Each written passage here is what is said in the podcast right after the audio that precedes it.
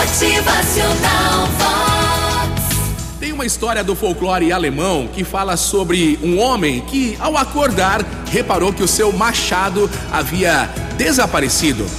Furioso, acreditando que o seu vizinho tivesse roubado, passou o resto do dia só observando a rotina desse vizinho. Viu que o vizinho tinha jeito de ladrão, andava de forma meio suspeita, igual a um ladrão. Sussurrava como um ladrão que deseja esconder o seu roubo. Ele estava tão cego, tão certo da sua suspeita, que resolveu entrar em casa, trocar de roupa e ir até a delegacia dar queixa do seu vizinho. Assim que entrou, porém, encontrou o machado dentro de casa. A sua mulher havia colocado em outro lugar.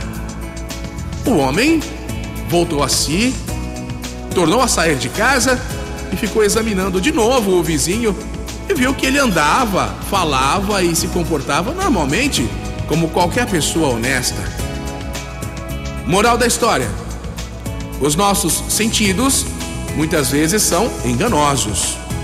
Precisamos purificar as nossas impressões e não nos deixar levar por sentimentos como raiva, ciúmes, inveja. Corremos o risco de julgar e condenar injustamente as pessoas quando a gente está cego pelas nossas paixões. Antes de acusar, respire fundo.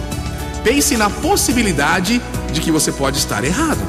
É isso aí. Assim, você corre menos risco de cometer tantas injustiças. Motivacional Vox.